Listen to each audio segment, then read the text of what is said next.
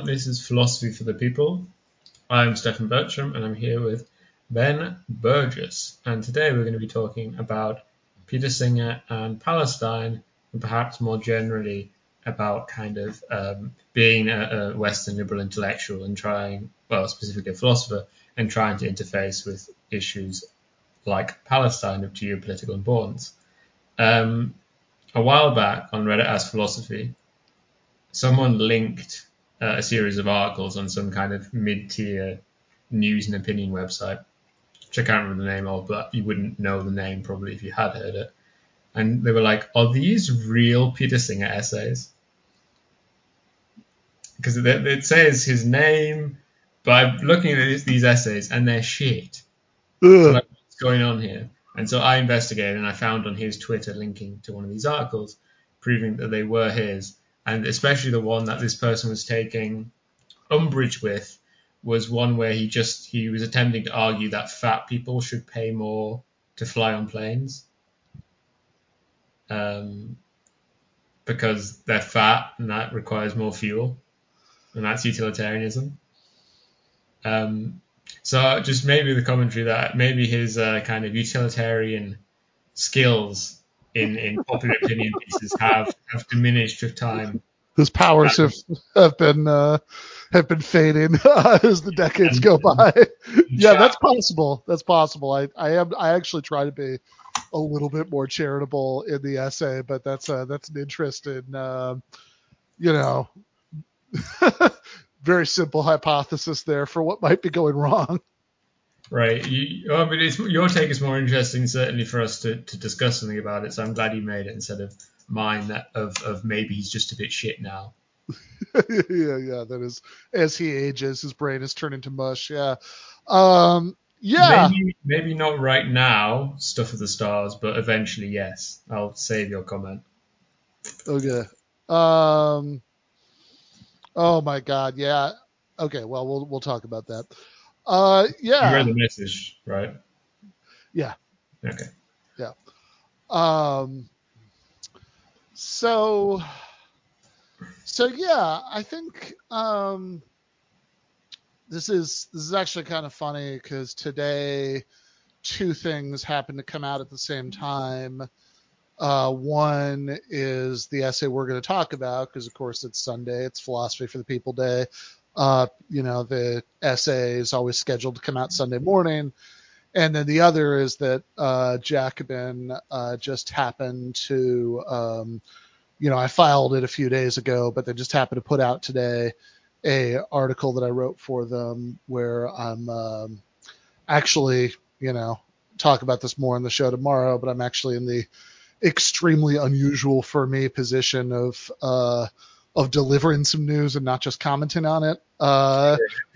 Because, uh, uh, you know, that's, um, you know, usually, you know, usually it's just uh, punditry. But uh, in this particular case, there's a, uh, there's a reader in um, Tel Aviv who. Uh, who who dug up this old quote from a uh, Israeli newspaper in the 80s, where uh, said the senator from from Delaware, Joe Biden, uh, had right, uh, yeah. yeah. was um, approving tel- apparently told Menachem Begin in uh, 1982 that he uh, uh, that he was all for what Israel was doing in Lebanon and explained by way of comparison that if uh, terrorist attacks were launched from Canada, we'd be completely justified in wiping out all the cities in, in Canada in response, which is, uh, you know, I don't know. I'd, I'd, I'd be very curious about what the Canadians think about this. But uh, well, they, they losers in that case, so who cares what they think? yeah, fair enough. Uh, but uh, but yeah, so that that's some actual news, and of course this is uh, the opposite of that. This is you know this is thinking about a philosopher and uh, and and what you know what he said about it. And I should say that Peter Singer's comments on this sort of first came to my attention because I saw uh, Enzo Rossi um, was uh, had had tweeted about it, and um, but then you know I saw that Singer had uh, shortly after those tweets that he had written this article for uh, Project Syndicate, um, where uh, he more or less said the the same thing in. Uh, oh my God, I missed that. Wow. Okay. Uh, Norman Michaela. That is a uh, that's a that is a combination.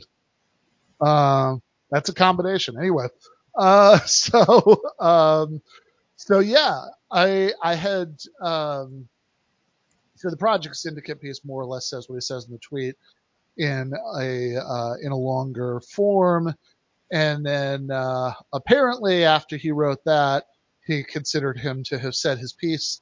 This is all that really needed to be said about the matter. Since since then, as far as I can tell, uh, I've been paying more attention to his Twitter feed uh, since then. Um, he's just been posting about fat people. I haven't seen anything about fat people in airplanes, but I have seen him. I have seen him tweet a lot about stuff like, uh, you know, the ethics of AI and whether the non-human suffering of non-human animals shows there's no God, and you know, just a uh, sort of topics of generally Peter Singerish interest, right? So I think that the, uh, I think that the the Palestine question kind of only caught his attention for a minute. The, the thing with the, the essay was it was even worse than I expected because I thought you'd be saying like it's really bad because it's like offensive, but I found no. it really bad just because it's like empty basically. It's like he basically said like what if actually the best thing is for things to currently go along as they currently are going, and and in in accordance with what the Israeli government uh, says will happen in the future. Yeah, no, exactly. I mean, look, it's not that it's not that Peter Singer is some like hardcore like um you know kahanist or something i mean like nothing nothing like it of course right he's uh he's a in fact i think that the i think that the particular form of vapidity that's on display in this essay is kind of what you would expect from a certain kind of as you said earlier western liberal intellectual um, and and yeah, in a, in a way that makes it more interesting. I mean, it's not just that like I don't know. Um, I remember that the uh, I've I've had multiple people tell me that the uh, the late Saul Kripke uh, just just happened to have like aggressively and horrifyingly right wing views about Israel uh, that you know he would sometimes share. I mean, for, for, next week, uh, I'm doing a guest essay next week about yeah. just war. Um, and the kind of traditional defender of, of, just war, the biggest one is, is Michael Walzer. Um, and I Googled him and I found out he was insanely Zionist. Um, so Zionist that when the, the Corbyn thing was happening in the UK, he was like, the problem, it doesn't really matter if Corbyn is anti Semite because anti Zionism is just that much of a crime in of itself anti-Zionism is the real problem. Yeah, yeah, yeah. yep, that sounds like Walzer. I mean, what, I, actually think Walzer is a sort of interesting combination of uh, somebody who there are like a fair amount of abstract things that he has correct or at least plausible things to say about, but uh, he just uh, yeah, I mean ultimately, I mean he he seems to be the kind of um, you know, he seems to be just like the worst kind of social democrat in foreign policy in general, uh, and unsurprisingly on on Israel in particular. You know, I'm I'm always reminded if there's this essay that uh, Christopher Hitchens wrote in the 80s about uh, a group called Social Democrats USA, which if you don't know your uh, um, your I guess center left arcana uh, sectarian arcana uh, that when the old Socialist Party of you know Norman Thomas and all of that uh, basically uh, was basically shattered into a few pieces. Uh, one of those pieces, who are the people who are sort of most staying the course of what it had been, became the Socialist Party USA, which is a relatively obscure group now. Uh, and then um, what ended up being the largest piece ended up becoming the Democratic Socialist Organizing Committee, mm-hmm. which ultimately uh, merges with another group to become DSA. And then uh, there's this other small piece that um, that's like basically the people like the Shachtmanites uh, who uh, who become uh, the rapidly right-wing drifted drifting uh, Shachtmanites become Social Democrats USA, and they're like you know very all in on the Democratic Party stuff. They're very all in on on Israel, on sort of Cold War, you know, the kind of position that's sometimes called State Department socialism, you know, during the Cold War. And um, so there was a point, an essay in the uh, 80s where Hitchens went to one of their meetings and he jokes that you know they should be called you know Social Democrats USA USA. Uh, you know, and Walzer Walzer kind of strikes me as a little bit that kind of guy. Um, I mean, you know, but it's it, very consistent. He wrote a, a, an article last winter explaining why, based on his theories of just war, Russian soldiers commit no injustice by joining the Russian army. Ah, that is consistent. but yeah, so, I, I, think this kind of consistent attitude is just like an acceptance of incredible death. But we'll get to that next week.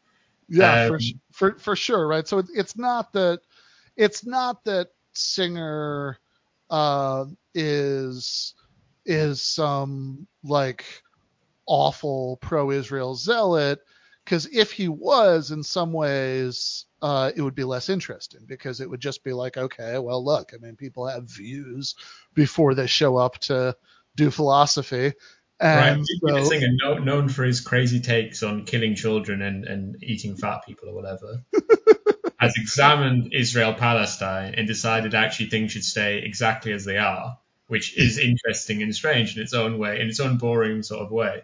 Yeah, I mean the like the thing that strikes me as interesting about this is is methodological. In other words, that um, it's not that Peter Singer just happened to have some sort of horrible view on this and he continued to have it right as he as he went on his career as a philosopher. It's that I think that he I think that he he ends up with in effect, some pretty horrible views. I mean, I think he thinks of himself as being very sort of fair and reasonable and, you know, kind of, uh, you know, kind of taking, taking things down, um, you know, like sort of, okay, I'll, you know, sure, I could see that, but I could see this too, right? I mean, like, I think he thinks that's what he's doing.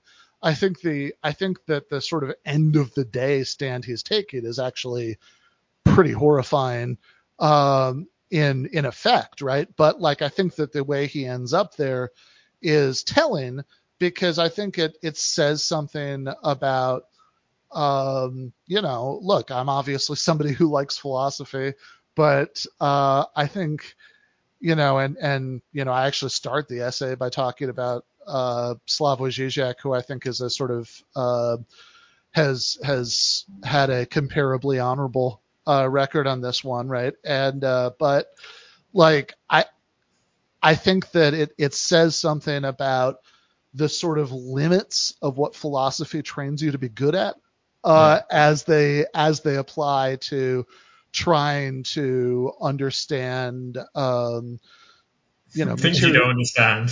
Yeah, trying to understand things that are going on out there in material reality that can't be derived from first principles. Um, so do you want to kind of surmise what he actually gets to and what your response to? I don't think that'll take long, but yeah, yeah. Um, so basically, what Singer says in the original tweets is, um, is okay. The Netanyahu government is horrible, granted, but you know that doesn't justify you know what you know Hamas did. And I which, will just, which just seems a bit of a non sequitur, really. Like, sure, right like like and i'll just pause here i mean we were kind of joking about this before we went on air about you know the uh the sort of nonstop demands to condemn Hamas, but like, sure, if anybody cares, I'll do it. You know, that's like, uh, yeah, I, I, find it very pointless to condemn them, but I will accept that they're bad. Yeah, yeah, exactly. Like, I think Hamas is very bad, and that Hamas does very bad things. I think that like, yeah, they, they do bad things to achieve bad ends. Yes, exactly.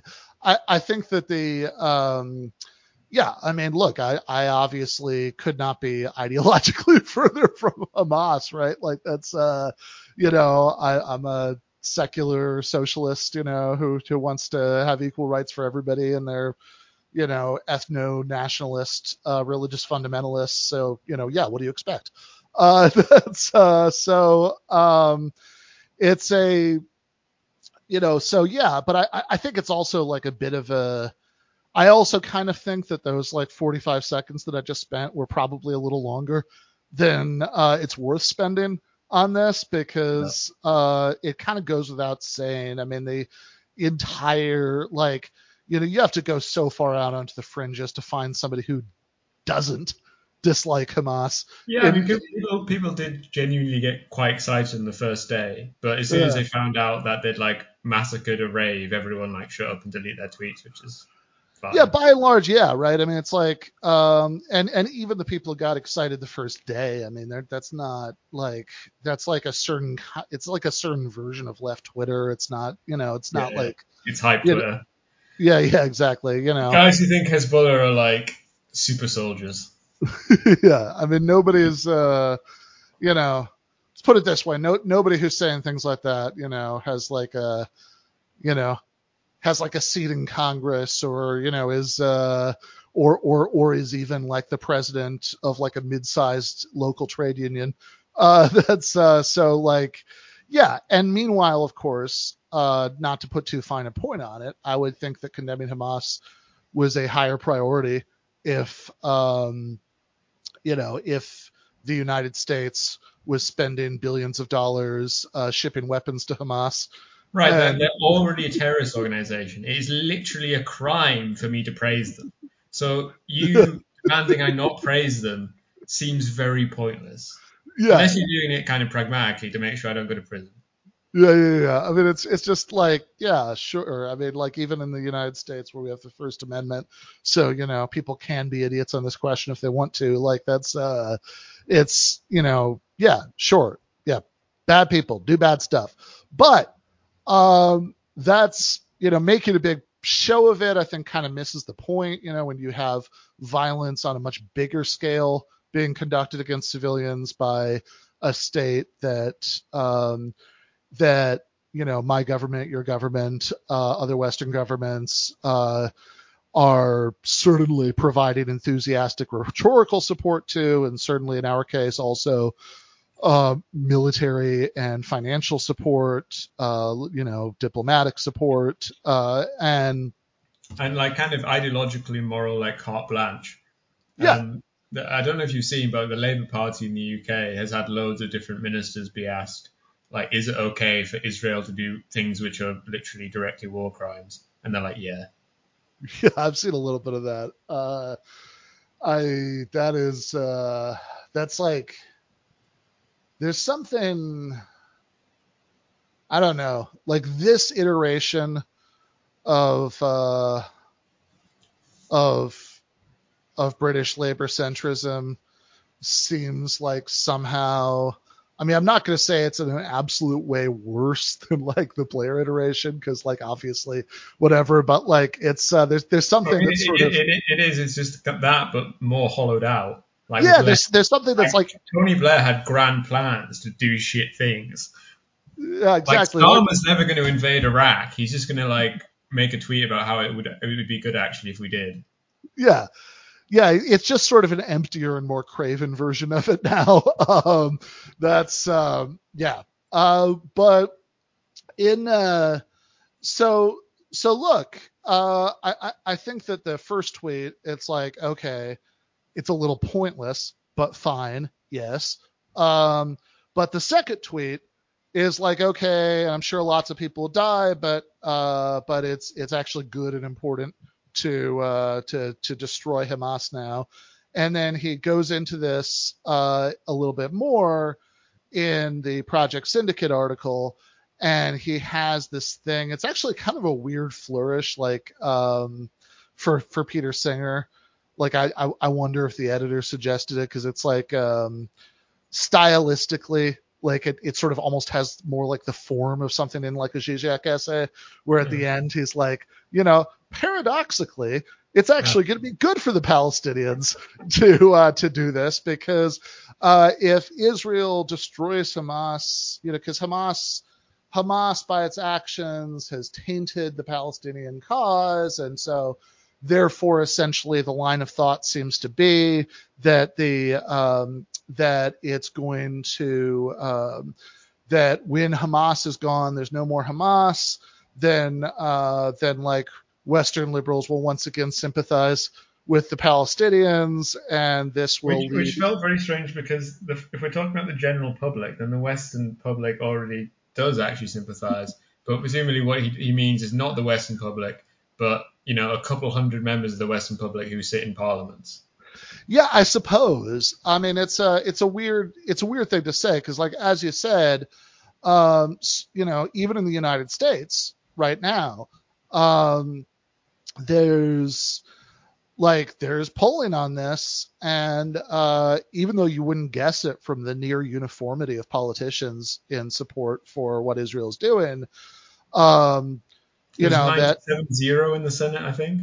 Yeah, yeah, uh, yeah, exactly. Right. They're like in in Congress, out of the 435 members of Congress, there are I don't know. As of a few days ago, is 15. It might be a couple more now. You know, who who co-signed the uh, ceasefire uh, resolution. So you know, it's a it's it's great. It's way better than it would have been in the past, but it's still a tiny minority of the uh, the body as a whole, right? You know, 15 or so out of 435. Uh, so 60, yeah, like 64 in the UK. Hey, uh, nice.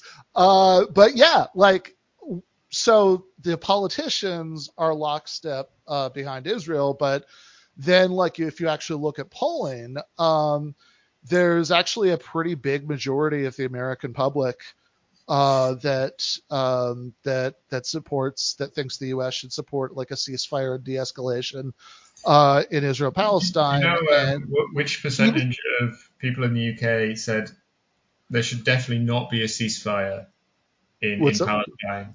What's that? Uh, one. okay. Which is which is the group of, uh, of, of clearly the percentage that uh, supports the policies of, of, of Starmer and um, Sunak on the issue.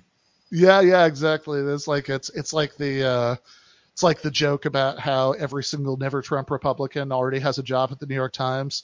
Uh, that like the uh, that's like yeah, this is the one percent of the population that entirely consists of pundits and you know parliamentarians. Um, but yeah, it's um, yeah, so it's not as good in the U.S., but between somewhat agree and, and strongly agree, it's like about you know nearing like two thirds of the public wants a ceasefire and in uh, and in fact, even 56% of Republicans uh, are either somewhat or strongly agree on a ceasefire. Uh, so it's I mean, it's kind of uh, psychotic not to like if you're asked the question of should two countries, if neither of which are yours, should go to peace, yeah. like how do you say no to that really? Yeah, there's something very wrong with you if you're like, no, no, no, I want them to keep fighting. Um, yeah.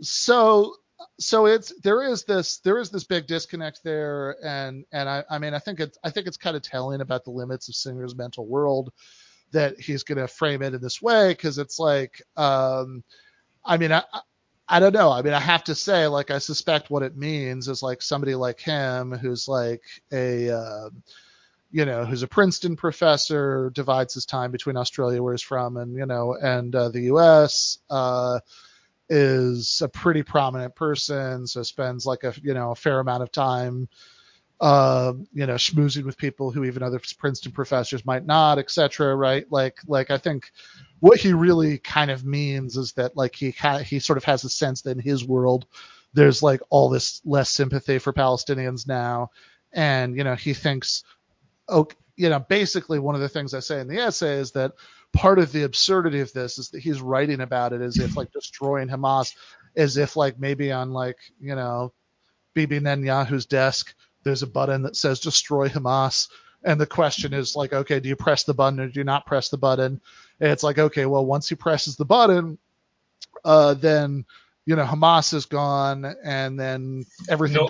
Five percent of the civilian population of Gaza is gone. Right. But that's fine because he's a utilitarian. yeah, yeah, yeah, exactly. Uh, yeah, I mean, and it, and it is interesting the way he sort of acknowledges that and sort of doesn't. You know, we can get to that, but he has the uh, the way he, you know, the way he talks about it.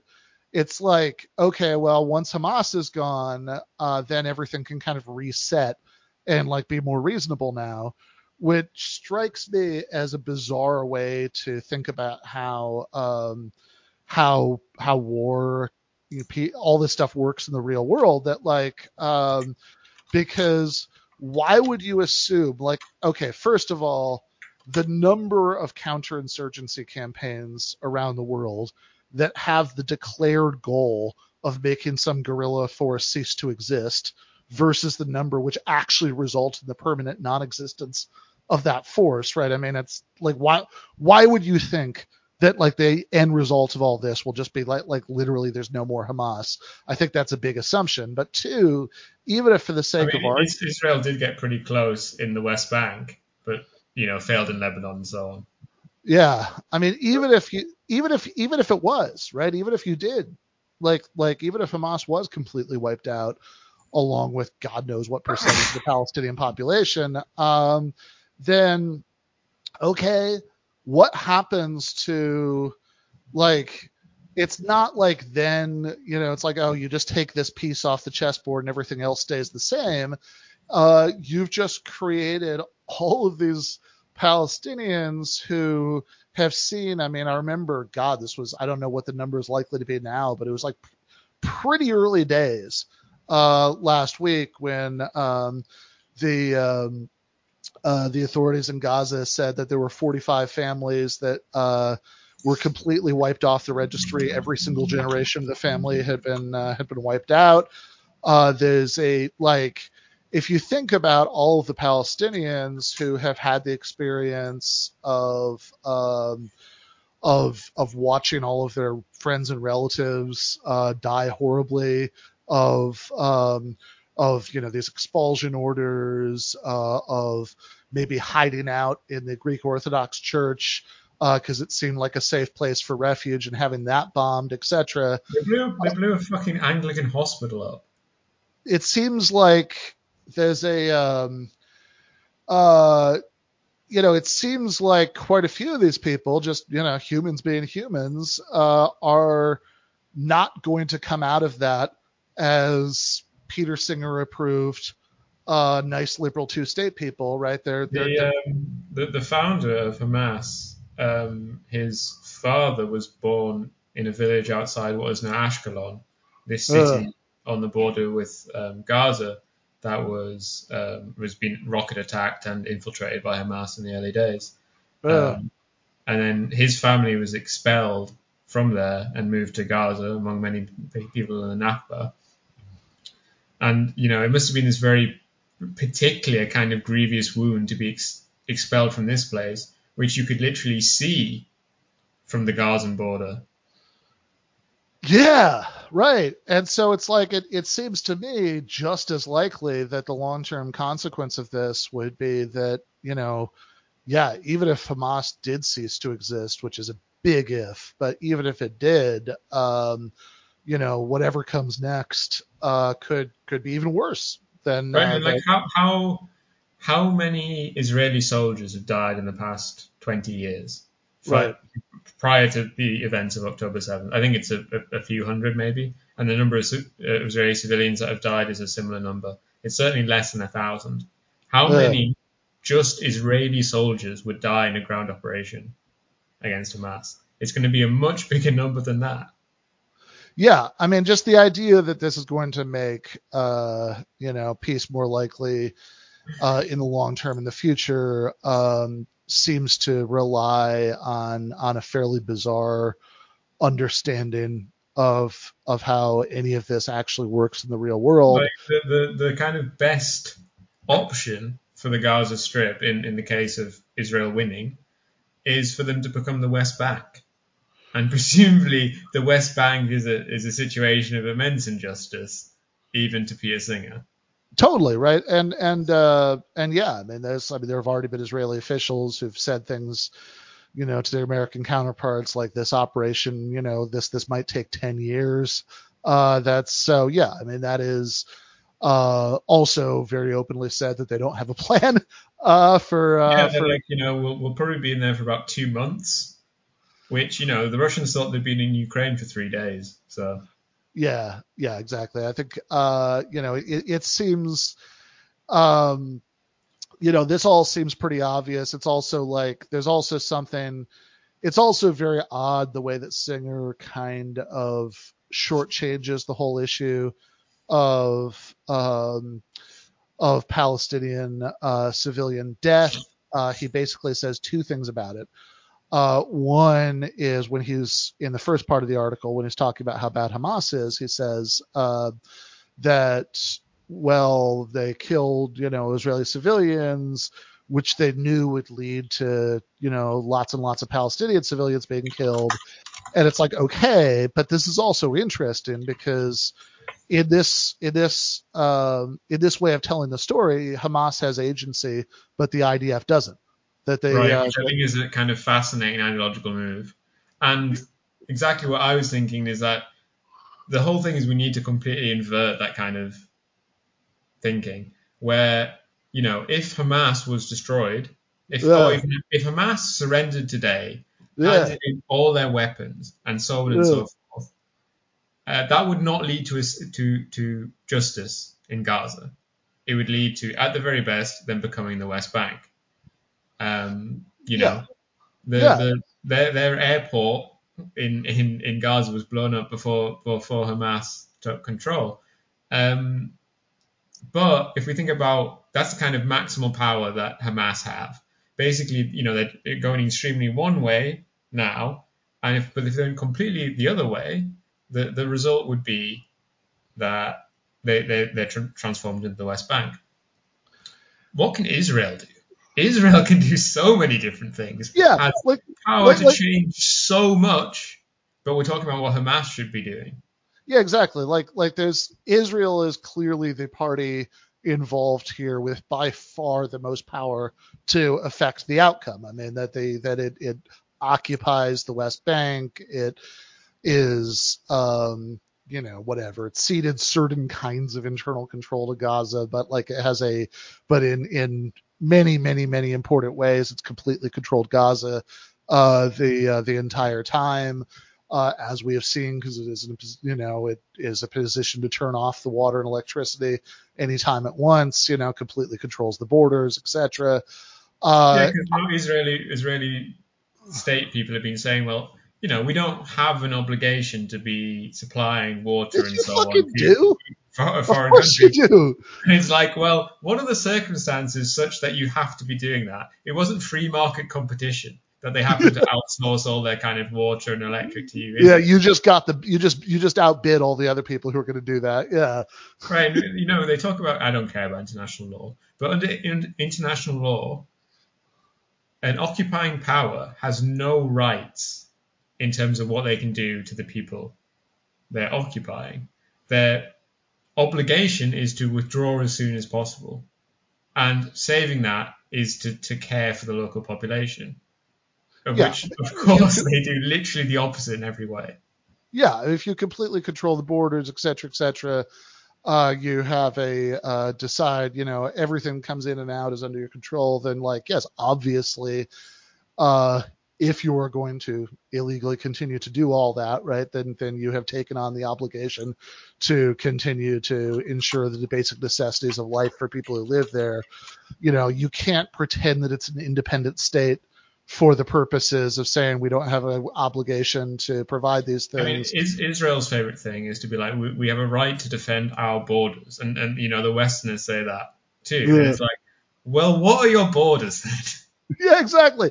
Tell us what your borders are, and then withdraw to those. Right? That would uh, that would be that would be defending your borders. Um, yeah, no, exactly. So uh, so that's one reference. This sort of very bizarre thing where the only the group that holds far fewer cards is the only one that's assigned any sort of agency. Uh, Israel's, um, you know, and you know, obviously also he's doing the thing that you know, uh, in effect, even though he does, to be fair, he talks earlier in the piece about some of the previous history of the conflict, but you know, in his framing in that line, he's definitely doing the thing that so many people have done in the last two weeks, where they, um, where uh, they have, uh, they basically start the clock at two weeks before yesterday, uh, as this is like the first event and then everything else is a reaction to that rather than that be a reaction to anything that had uh, that had taken place uh, before that. And you know and and yeah just just kind of portraying israel's reaction as if it's like a law of nature rather than a decision. But you know hamas is making a decision is not only very arbitrary but is yes for all the reasons you just laid out i think i think kind of backwards you know not that hamas doesn't have agency but that you know israel obviously is in the most position to impact the outcome so that's one of the two references uh, to that. And then the other one is like a couple sentences where he's like right in the middle of like you know talking about this and he's about to go back to saying yep go for it destroy hamas where he says okay uh, it's not okay for them to to turn off the water and electricity and everything which is um, which sort of suggests like you know I, I mean i think the most charitable reading of it you know is you're saying okay well i don't like the way that they're doing it but i would like hypothetically like it if um, if they did this in a completely different way, which to me seems just as pointless as saying um, I'm all for the Hamas incursions uh, two weeks uh, before yesterday, but um, but I don't like the way they did it. I wish they'd done it, you know, a different way. It's like, well, yeah, I wish I wish they just cut out the bits which weren't, you know, dragging guys out of barracks in their pants or whatever. Yeah, exactly. A fantastic military operation, but which they cut with, you know, wiping out kibbutz or whatever.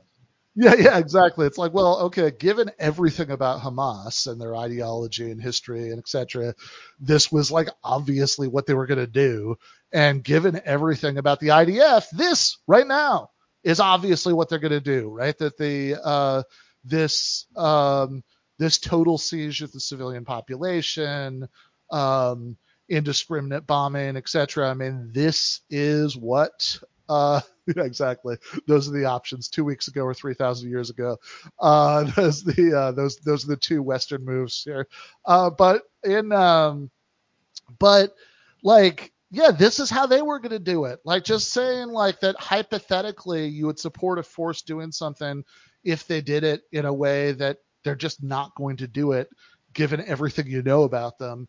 I mean, that's you know, I'd say in the essay, I mean, this is just kind of pointless idea fanfic at that point, right? You know, you're not you're not interacting with uh, the range of things that might happen in uh, in the real world, right? So this is so this is the objection to uh, you know this is the objection to Singer, but like what maybe makes this more interesting than just like hey you know, here is kind of a vapid Western liberal uh, talking himself into supporting war crimes, which, you know, I mean, whatever. That's dime a dozen on the editorial pages of uh, most newspapers in the English speaking world.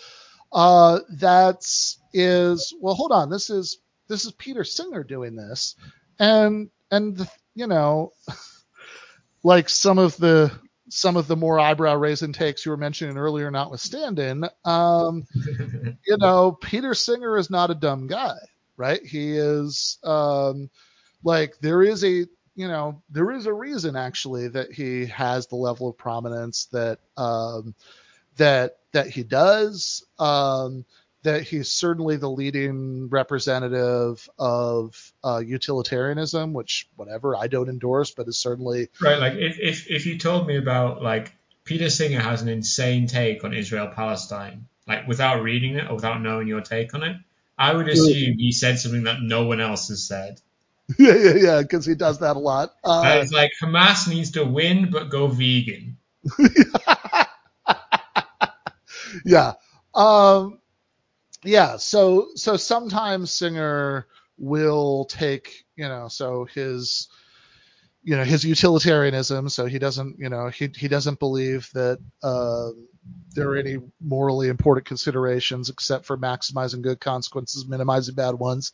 Like sometimes he will take these to some very strange places right? He's certainly done that before. I will say that um sometimes like I actually do think that there's like a version of like the sort of thing that people will say when they're defending Sam Harris that's actually true about Singer. It's not really true about Harris.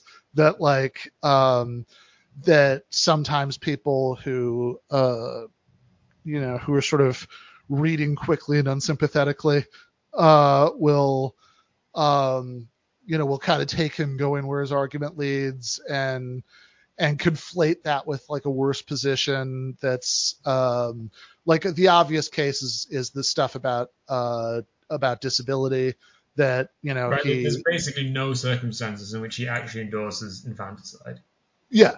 Like the kinds of circumstances in which he endorses infanticide uh, genuinely are incredibly rare. It's it's not like you know when people hear like killing disabled babies the kind of disabilities they're thinking about are not what Singer's talking about, which are like uh, these incredibly rare conditions where somebody is like born without a brain, you know, thing, things like like things like that. Um, so that that would be an example, you know, I think of uh, of of that, right? That yeah, he does, you know, he has bitten some bullets, but oftentimes they're not as big as people as people think they are on closer investigation.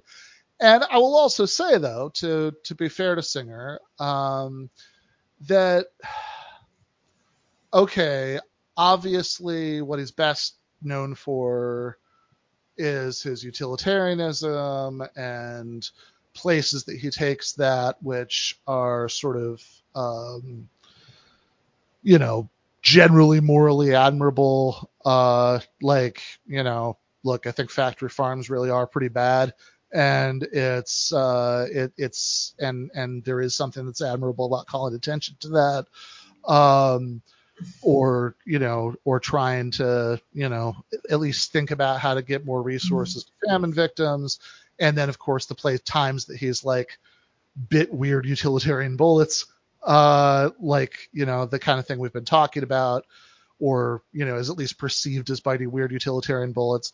But I will say, to be fair to Singer, although I think this is actually ultimately going to shed some light on where he goes wrong. But to be fair to Singer, I think that he's actually um, like he doesn't just make all of his arguments like okay utilitarianism therefore you know x uh, he he oftentimes will actually make pretty careful arguments where in which he understands that most of the rest of us think that there are non-utilitarian considerations that are morally important and he'll grant that for the sake of argument and sort of explore what would be true given you know various principles that you know he himself doesn't accept. And sometimes i think he actually you know i think he actually does a good job with that right? So i think that um, you know in the essay i mentioned Uh, is that? It's just Ben that's gone. I'm all right, I think. Oh no. Hi. You're back, I think. Oh, weird. Okay, I didn't realize I was gone. Only it was only for like three seconds. Okay, so the example I was, I was saying I gave in the uh, the essay is uh, you know as he wrote this uh, this book that came out in 2004 about George Bush uh, called The President of Good and Evil. He basically the uh, the premise of the book is basically he uh, George Bush, you know, talked a lot more about morality than uh, most politicians do. He mm. used the word evil a lot more than most mm-hmm. politicians mm. do. Axes so, of them, old axes. Yeah, exactly right. Uh, yeah, like Bush. Bush really liked the word evil, so the book's called "The President of Good and Evil." The uh, you know respond to the ethics of George W. Bush and um, and it's and it's this like exploration of of essentially Bush's uh, you know moral arguments that I actually, which you know sounds a little silly, right? You know, but it's I mean, that, uh, that sounds like great fun to me. Yeah, yeah, it is. Like I I remember liking it, and this week I actually went back and I I read back through some early chapters of it to kind of remind myself of what he said, and um and like I I thought a lot of it was pretty good. Like he uh he he does and he does this the sort of things that I was mentioning earlier that um, that you know he spends a lot of time thinking about okay what are the principles that you know not everybody's a crazy utilitarian like me? You know what are the principles that would appeal to other people? And even if we accept them you know how much of the stuff do we have to accept? Uh, like so he's he um, he has, I think, a really nice chapter on um, on Bush's uh, like argument for tax cuts. You know, like it's your money, so it you know, so so it uh, it's justified to to give it back. And he has this nice analogy about uh, what if you um, you know, okay, so maybe Bush is thinking about this is like after we've I mean, done. It's just so empty, right? Like, of course, in some sense, it's my money, but like, you're meant to spend it on things. Like, yeah, yeah. I mean, it's. uh I mean, one of the points he makes, and he's he's referencing something that Thomas Nagel and a couple other people wrote about this, is that the idea that there's some sort of like that okay, there's the money that we would all have if not for state intervention is sort of deeply incoherent because uh, yeah, we'd have, we'd have silver coins that we hide inside of our, our forts. yeah, yeah, exactly. So, in fact, we would quite likely, you know, in any such society, uh, nobody would, would would have amassed this kind of wealth uh, in the uh, the first place. And then, you know, of course, you know, Bush isn't an anarcho-capitalist. He clearly thinks that it's okay to spend a little bit of money to build roads and invade Iraq and whatnot. Uh, but um, the uh, but you know maybe the idea is well after the stuff that's like really super justifiable after that right then it's wrong to hold on to people's money so we should give it back with tax cuts and then singer says well maybe we could think about this like um, you know maybe the kind of analogy that bush has in mind is it's like uh, a stash from a thief who's who's stolen um, you know who's stolen ten thousand dollars in various amounts from various people, and uh, but it, by the time you recover the stash, there's only a thousand left in it. So the question is how to distribute it back to the people you stole it from. So we're accepting all of the libertarian arguments here. We're accepting that taxation is theft. But even so, the sort of Bush style tax cuts where you're giving most of the money to rich people because they would otherwise pay more, uh, it's still pretty dubious. And so he has the example of like, what if, uh, I remember the second character was named Barbara, but anyway, think Anne maybe is the first one, uh, says, uh, uh, so maybe like Anne only had $200 stolen from her and Barbara had $1,000 stolen from her. And so if you were just going to give everybody back 10%, then Bar- then Anne would get 20 bucks back and, uh, Barbara would get 100 back. But maybe, um, you know, maybe because because Anne, you know, is lacking this 200, then she's $100 short in her rent, and she's going to be evicted and turned out into the streets.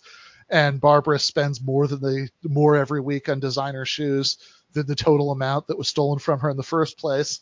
Uh, so, given these facts, even on all the libertarian assumptions, does it really make sense that you're going to give back um, you know, a hundred dollars to to Barbara and only you know and only twenty bucks. We to... need, we need to do a similar analysis of Joe Biden talking about how we can afford two wars. We're America. well, I mean, I, I mean, the the problem with that is that that, that analysis is. Uh, I'm so confused about what the significance is supposed to be if that premise were America. Well, you're, you're large, Ben. You're very large. you're broad. Sure. America would have to pay a lot on Peter Singer's airplane plans. yeah. Now just imagine, just imagine America's collective airplane seat and uh, how much gas uh, is taken up to uh, to transport that. Um, yeah. I mean, it's uh, yeah, this sort of like we're America, you know, it's that that seems to be a kind of inference ticket that lets you that lets you deduce all kinds of uh, interesting things. Um, yeah, I mean, there's quite a lot of those. I mean, there's a lot of them to do with Israel. Yeah, that's also true. Yeah. A particularly bizarre one is the idea that you know whatever Israel does is fine because it's the only place which is safe in the world for the Jews, which is so obviously not fucking true. No, it's obviously not true. You think like like just just on when, the when, when was when was the last time 1,100 Jews were massacred in England? Because Right. I'm pretty sure it was the 12th century. Yeah.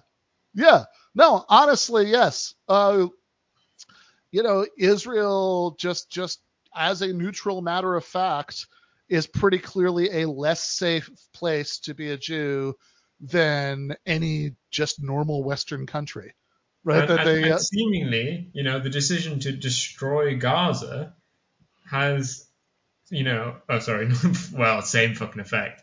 Destroy Hamas, sorry, yeah. um, has led to them engaged in a low-level war with Hezbollah, yeah, which makes it even less. does not create a safe country for the Jews. Totally. And you know and if and and if we really got the worst case scenario here and uh to be f- i don't know how fair i want to be about this. I guess uh biden has talked a little bit out of both sides of his mouth but you know he he is at least not rushing headlong into this one. But uh the the real worst case scenario would be that war with uh hezbollah leads to war with Iran uh, and and the United States being involved in that, you know, which would Right. be I real mean, the US is apparently sending 2,000 soldiers to Israel, which I assume will basically function as human shields. right. yeah, yeah, they'll, exactly. they'll bravely get to like sit in places where they don't want Hezbollah to bomb. Right. yeah. Uh, yeah. It's it's very very easy to see how this could go wrong. Uh, wronger. Um, but yeah, I mean, it's this is obviously like, you know, if there like anytime there are three or more hate crimes in France, you know, people say, oh, see, this is why you need Israel as like a sanctuary for Jewish people. It's like, well, hold on though. Overall, who do you think is safer?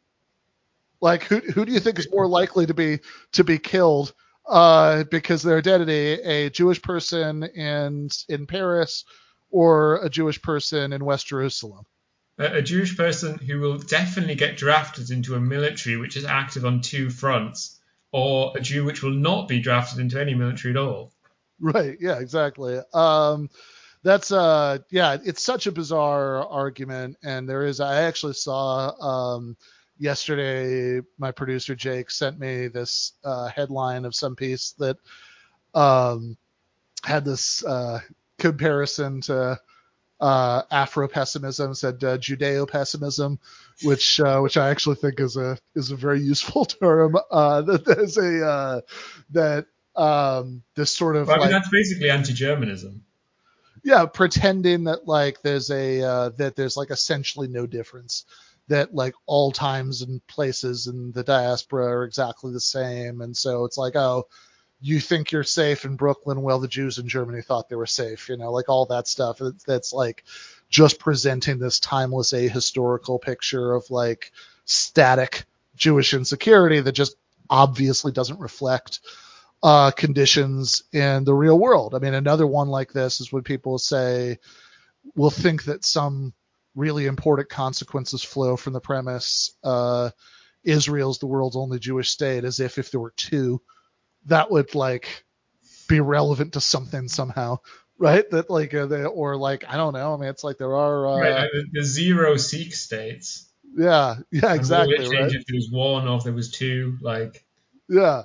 That's like, yeah, there there are I mean, is that a like is that it's in itself an argument for creating a Sikh state, right? Is the you know, like like whatever arguments there might be for an independent Kurdistan, uh, it doesn't really seem like the the number of Kurdish states anywhere in the world currently being zero means oh no, that's a oh, no, problem. I mean, like, um, so I'll say, you know, we count the KRG as, as one state. The, the fact that didn't didn't diminish in any way the, the push to create Rojava. In fact, it kind of Right, right, right. it because the KRG was kind of a shitty state like Israel is, and they're actually very close to each other. Yeah, it's like, oh well, never mind. There's already one of these, so it's like, yeah, no, it's like clearly in either direction, it being the only one just doesn't seem to be relevant to anything. You know, there, there's there's no general imperative to have like at least one state with every possible you know ethnic majority. And there's, you know, like, okay, well, at least we've met that imperative, or oh no, we haven't met it yet, so we have to, you know, it just that just seems sort of you know, flatly irrelevant to to anything, you know, on the face of it, which is and you know, also this whole question of like um you know, Israel being, you know, the a capital J, capital S Jewish state is is also, you know, one of my gripes about Singer that like I think he has a um uh that you know, he his little summary at the beginning of his article of the history of the conflict, um, you know, goes all the way back to the 1990s. Uh, but um, I, I, think misses some important stuff before that. But and you know, most of what he says in it is fine. But I mean, it's like, but the whole presentation is like, oh well, once upon a time there was the Rabin government, which was like nice and reasonable, and like now there's this like crazy unreasonable uh, Netanyahu government, and it's like okay, but like you you haven't like like it doesn't seem to have crossed his mind that there's something about the very project of an ethno state where you know something that like it's that the idea is that it's not just going to be a state that you know happens to have one ethno religious majority at one time maybe as population patterns change it'll have a different I mean, one it's like that thing with make america great again right yeah like, when was israel good when was the good israel time yeah yeah yeah yeah, like yeah. the 2000s i don't know like yeah it, it can't be any time up to 1973 when the Jews there were under existential threat basically all the time. Right. Yeah, I mean it's um you know, but it's like that there's something sort of in that project, right? That it's like this isn't just going to be a state for whoever happens to live in there, which is the general liberal democratic idea about how states should work, but um this is the state of this collective entity, the Jewish people that, you know, is strikes me as sort of inherently lending itself to uh, to mistreatment of the population that's inconvenient for uh, for that purpose, right? So that that you know again that just doesn't seem to cross his mind. So, I mean, so and also kind of intensive mistreatment of of kind of bits of that state of that alleged people who aren't interested in the project. Right. Like, yeah. like those crazy ultra orthodox people in East Jerusalem who constantly get like beaten up by the Israeli police. Yeah, yeah like the Neturei Karta. Yeah, the um, yeah, I mean, and then or even like the um, I mean, those are the sort of yeah, I mean, those are the sort of crazy fringe. I mean, there's also like the yeah, I mean, South, just, just Israeli leftists who yeah, yeah, yeah, totally right. Um, Absolutely. I mean, like, also the people getting abused right now, which are just the parents of the people that have been kidnapped and so on. Yeah, yeah, parents of hostages, because obviously a lot of them would like there to be a ceasefire to prisoner exchange so they can like yeah, see their children again. It traces to Israel by caring about Jewish lives. Yeah, yeah, yeah. Uh, and in fact, I mean, lately, um, I mean, I'm sure you've seen this. Like some of the some of the most recent stuff uh, is uh, is that the um, is that the Israeli government has, which has sort of gotten progressively more illiberal in you know the last year in particular, uh, has has announced some um, some really wild stuff about how they're going to start arresting people for like saying things that are bad for the national morale. Yeah. Um, yeah, so. I mean, I mean, I don't know if it's true, but Al Jazeera have, have said that last night Israel refused to receive some hostages from Hamas. Because obviously yeah. Hamas, Hamas have like kind of, I assume they're doing a deliberate thing where they slowly, yeah. they're trying to slowly drip feed hostages out right. to delay the war, which right, yeah, yeah, good, I guess. Yeah, yeah, no, it makes sense. Um, yeah, I mean, it's it's a so so connecting some of the dots here.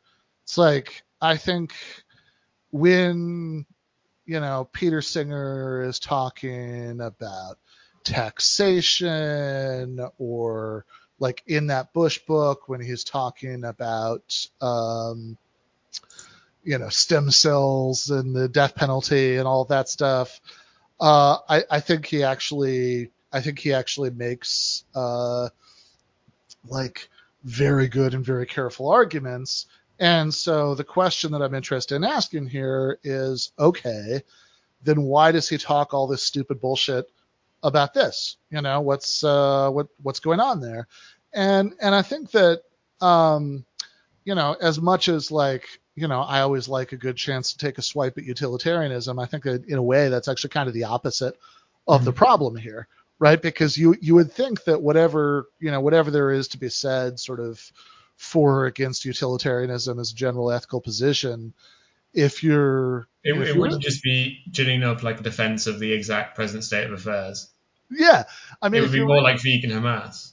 Yeah, I mean, if you're really gonna take, if you're really gonna take, utilitarianism seriously, then that should actually increase your obligation to sort of think hard about how power and violence work in the real world and and what thus like what the likely consequences not just you know immediately but you know in the in the long term are going to be of of different policies. And so the question essentially to me is why isn't Peter Singer doing that right why why is he you know, why is he joining the ranks of the vapid Western liberals who are sort of talking themselves into supporting uh, war crimes uh, and uh, in Gaza? And and I think that I actually think that like part of the answer here is that even though right, you know, he's allegedly utilitarian, uh, ultimately, look, what is Peter Singer actually good at? And what he's good at and this is not this in itself is not a dig on him. I mean, it just makes sense. What he's good at ultimately is like making a priori arguments, like which is which is the the thing that he is academically trained to do, and fair enough, right? But um, yeah, I like think, his, his, most famous thing is about a hypothetical drowning child, and that one's really fucking good. That one's no, a kill, which like just killed like that sent shockwaves to ethics, everyone, and basically everyone has to be like, yeah, I guess you're right, man. Yeah, yeah, exactly. And it's like everybody's like, even if you're not sort of fully convinced by it, it's sort of uh, everybody seems to be at least troubled uh, by his. Yeah, like uh, seems true. Like, yeah, by his, by his point, because there's some obvious the, the, flaws. The, the, basic point for the, the chat is it doesn't really seem to actually match if you think about it how far away a child is for how much it li- its life matters to you, should matter to you. Yeah, if you have a like, if you're like. uh you know, if you're wearing a um, if you're wearing an expensive suit and you walk by a lake where a child is drowning and you keep watching, walk in because you don't want to ruin your nice suit by wading in to save the drowning child, right? That's monstrous. Uh, but uh, but hold on, uh, aren't you making the very same trade-off and buying the suit in the first place as opposed to like giving money to famine relief charities? That's the that that's roughly uh, Singer's point. and it's like, yeah, no, I mean that that is that is something that people have really had to grapple with because it's like this is he's not. Again, you don't have to assume utilitarianism. He's not like assuming anything like that, right? He's he's just saying, look, by you guys' lights, if you share my intuition on the on the original point, what exactly is the relevant difference? Really spell it out for me. And uh, it turns out that's very hard to do, right? Um, yeah, because both ch- children are strangers to you and yeah. the defenses of it based on like, you know, well, as an American child, just you the same racist. And so yeah, yeah, yeah, exactly, um, right, yeah. So that there doesn't seem to be a good, uh, yeah, no, exactly, right. So it's like, okay, so this is understandably what he's good at. Um, you know, because again, this is this is this is what his academic training is in, and and you know, and I don't have a I mean, you know, to reiterate, I like philosophy. I'm all for studying philosophy, but I think there is a bit of a cautionary tale here. Uh, apparently not. Uh, there is a cautionary tale here about um, about the perils of somebody who has that training, sort of going forth and commenting on the world without supplementing that with a good understanding of, as I said earlier, how that how power and violence work in the actual material world, right? That they uh, that if you're, you know, the the tagline of the piece. I mean, if you're just kind of trying to navigate current events armed with nothing but you know a, a moral intuition or two and um and and whatever you kind of gleaned from you know the headlines you saw on Twitter or you know what you read in the, the New York Times that morning, uh, it's very easy to go disastrously wrong because because you're not thinking about stuff like, hold on though, is it really that there's like a destroy Hamas button or uh, or could it actually be the case that uh, you know a, attempting to destroy Hamas uh, through this you know lane siege to this place and indiscriminately bombing it will actually further radicalize uh, a new generation of, Yeah, of I young think it'll create an incredibly uh, home, uh, incredibly safe home for the Jews. Yes, exactly. Yes, they. This will only lead to you know, like generally incredible, incredible Jew safety.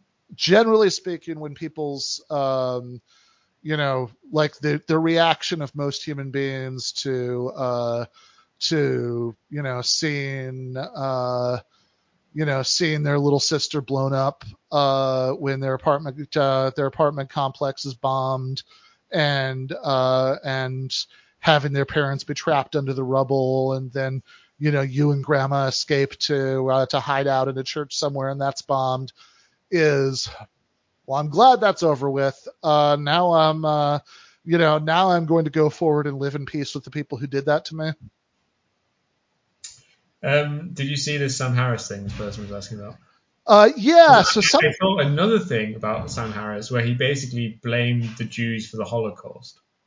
Did you see that? no what did he say Well, he he basically said um, that anti-Semitism in Europe was induced by the fact that Jews deliberately kind of ghetto-sized themselves, which, beyond anything else, is also like historically wrong because political anti-Semitism as a thing emerged in the 19th century after Napoleon had removed the Jews in Europe from the ghetto and, and emancipated them. yeah um yeah that's wild 250 live viewers, by the way. yeah no that's amazing um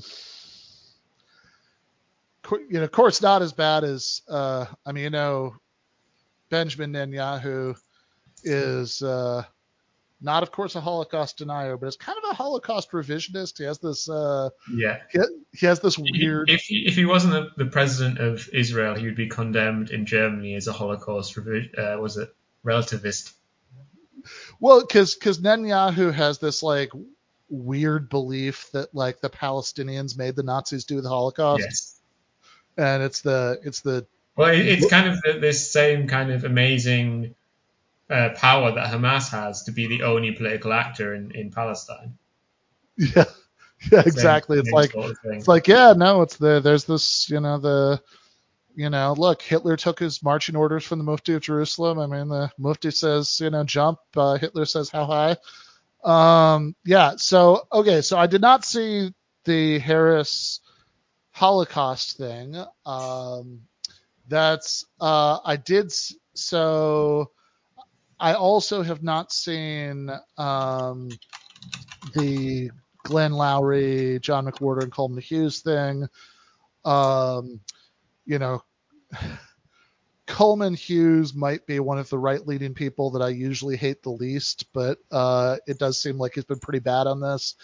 Uh, but um, you know, uh, in any case, uh, I have read Harris's article "Why I Don't Criticize Israel." I read that a long time ago. Uh, I was helping Mike with Against the Web, uh, and it's it's it's extremely crazy, but and I don't know, maybe it is worth writing something about it at some point, but it's like that one strikes me as kind of a mm-hmm. case of what we were talking about earlier that like I mean, that's not even I don't know how much that's even Harris like you don't think sort- it's like intellectually interesting? yeah, it's like that that just seems like Harris like started out with this like kind of general bias in terms but towards thinking that Israel is fine and like he just kind of hasn't let thinking about it shake him from it right like that's like like which is sort of crazy on the face of it right because it's like given Harris's professed principles um he should not think that Is he a Israel is Gentile? no no he's a Jew Oh, okay, didn't know. um yeah he uh yeah i mean obviously very um not not exactly obviously jewish last name or you know uh but um but yeah he is I, And of I course, know. like a crusader against evangelical Christians in the early Yeah. 2000s.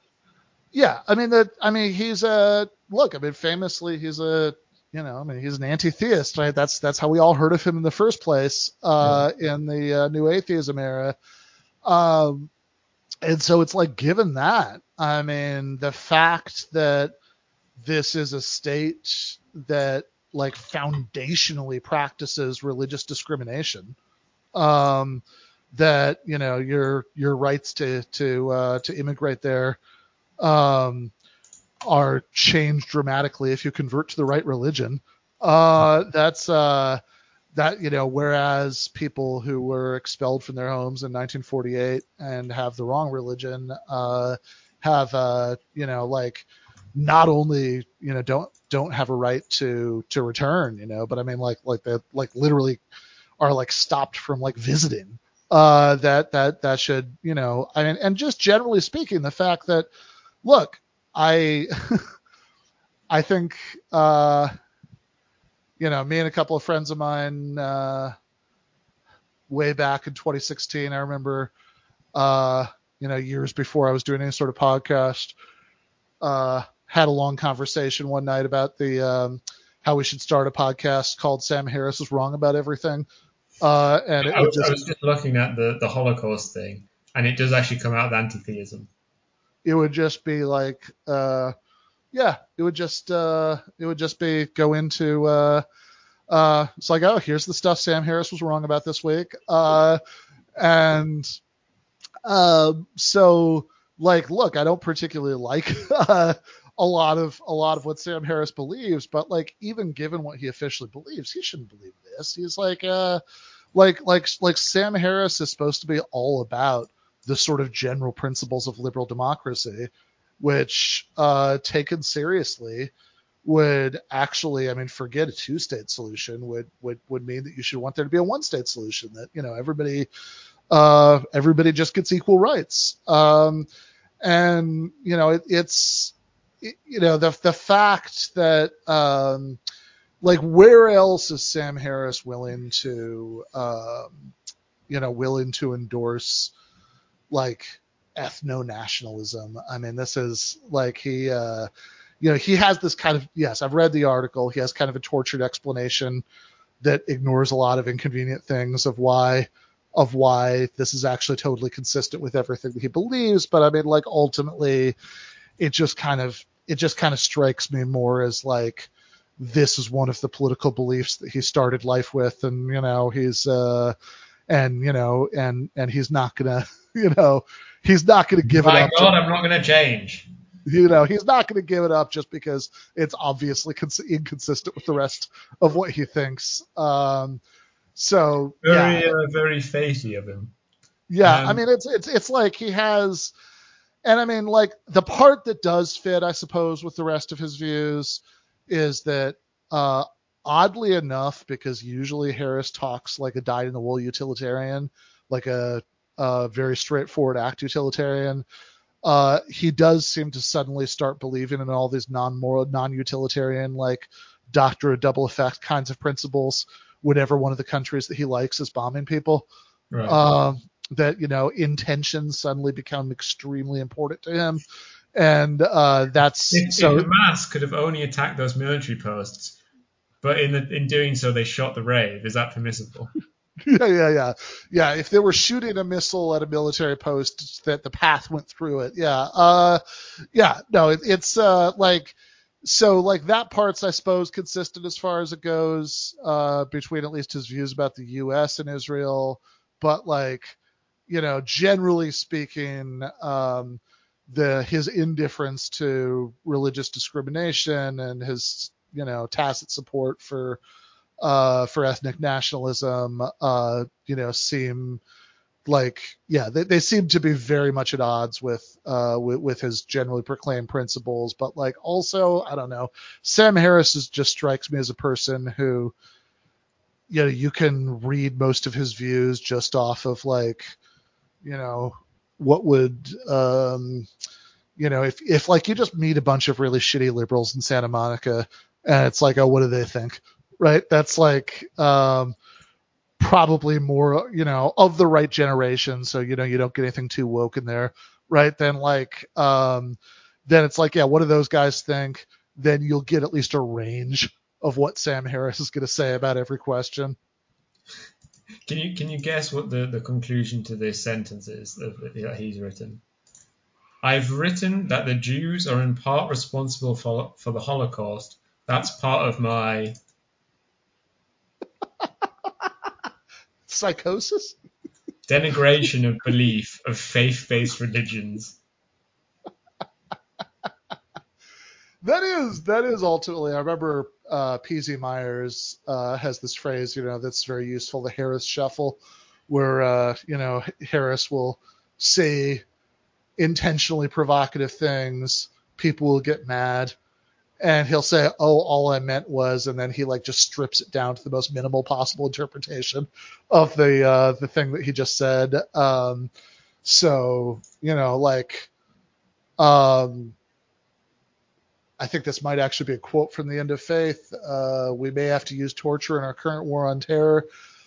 Uh, People get mad. I said, no, no, no. All I'm saying is there's certain ticking time bomb hypotheticals in which you know torture would be justified. which, which applies to uh, zero of the cases of anything Yeah. Guantanamo Bay or whatever. Yeah. Yeah, exactly. Um, so like, yeah, that, that is just such a perfect, you know, it's like, and, and it's like, you can kind of feel him like smirking. It's like, oh, you know, look at what I said that's going to outrage all the simpletons. You know, that's, uh, it's like, I have written that the Jews are partially responsible for the Holocaust. What do you think about that, sir? It's like, oh, oh, hey, calm down. All I meant was, So I I bought a new webcam today. yeah, Um, it's quite I'm, I'm quite golden and shiny, so that's nice. Um, outside the store for the, the shop I was going into to buy this, there was a man that was asking for money for people. Like it was Oh. very obvious what he was doing as I was approaching. Um, and Oh. I get up to him and he stops me too, and I, I stop and we, we start talking. And he's clearly asking for money, and I think he's going to be asking money for like, well, you know, he doesn't, you know, maybe he's going to spend it on drugs or whatever. Um, but he looked pretty normal. But um, I assume he's going to ask, tell me that he needs it for like bus fare or something like this. sure. Um, do you know what he's he asked me for money for?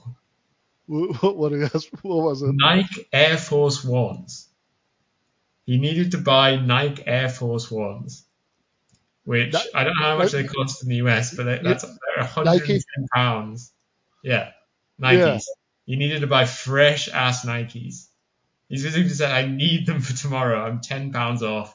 Can you give me 10 pounds? I need to buy 110 pound shoes." Did you ask what he needed them for tomorrow? No, because I just collapsed laughing at him. I'm gonna start doing. uh Yeah, no, that'd be amazing. It's like if, uh you know, have the, um yes, it's like, um yeah, stand. uh It's like, oh, um, I'm a, hey man, I really hate to have to ask, uh, but I am I am a dollar fifty short for this uh, this bottle of Lagavulin uh, that uh, that that I need. Right, that's Yeah, I'm a dollar fifty off like the top shelf stuff. yeah, yeah, I can't possibly buy like a middle shelf bottle. yeah. It's like, yeah. What do you think I'm gonna do? Drink Glenfiddich like some kind of peasant? No. What I what I need is this, and I'm a dollar fifty off for it. Uh, can you help me out? Um, so, so Ben, what's on the docket for next week? Uh, next week, uh, there is going to be a guest post. Uh, we've had two of those before. Uh, one was by uh, Tibor Rutar. Uh, one was by Eric Levitz. Uh, this one is um, so yeah. Tibor is based in Slovenia. Eric lives in the United States. This one is by a Brit. Uh, it's uh, it's going to, I believe, call, be called "In Defense of Military Age Males" about Michael Walzer and the ethics of killing soldiers. Uh, written by one uh, Stefan Bertram Lee. I- I've, I've clearly caught the Ben disease because it's currently sitting at 3,400 words, and I still need to write the conclusion, which will be my longest essay ever. Yeah, Um, if you could- if you could cut that down a little bit, uh, that Yeah, no, I- I, I- I definitely will. But uh, I, I'm Yeah. just, I just find it funny that I, Yeah. I've never, my essays are normally always 2k, and then I've, I've come onto the, the Ben z- scene, and I'm just, I'm like, I, you know, I have for the last. It's been it's been a few months at least. no, this, this one was short. yeah, no, I've been. This is so for the last. I don't remember exactly how long it's been, but for at least the last couple months, I think a few months, I've been. Um, uh, maybe sometimes anyway. They have however long it's been for the for a while. I've been capping them out at 3,000 words at absolute Yeah. max, which means that like, um, you know, last night, uh, I was, I was, I finished at 11 p.m. You know, LA time and, uh, and, and then I spent, I spent the hours between 11 p.m. and 1 a.m. Uh, cutting it down, uh, to 3,000 words because, uh, cause it was, the it was originally significantly longer than that uh and that's that's that's like pretty much always the case that's like i haven't other than other than um i guess i let tibor go on like 200 words longer or something because it's like uh okay fine i'm not you know Yeah. I, I don't really want to like have to uh have to meddle with this that much right but it's like uh and and eric you know was very short but like in the um that was like 1500 words or something but in the uh but for just about all of mine since I've start, started um, capping it at 3,000 words. I've been like, it's like exactly 3,000 or like maybe, or like, 999. Yeah, maybe it's like 2,995 because like when I figured out the last sentence I could cut it, brought it down to that. Yeah, yeah. Um, yeah, I'm, I'm quite looking forward to having to actually cut something because I never really have to. I think it's Yeah. quite fun to, to slice and chop and, and realize which bits Yeah, yeah. I think I'll Yeah, have to no. just go down from like 50 examples to 25. Yeah. no, it definitely almost always makes the end result better. But um, yeah, chat, you have to look forward to me making the argument uh, that there's no real way to make a really principled distinction for why it's fine to kill soldiers, but it's not fine to kill civilians. Uh, but luckily, I'm not a US Army general or I'm not in the IDF. So the conclusion of that is not that we should just kill both as much as we want. Yeah, I mean, I my intuition is that it's at least worse, but uh, I expect we'll have plenty to get into next week. Bye, everyone.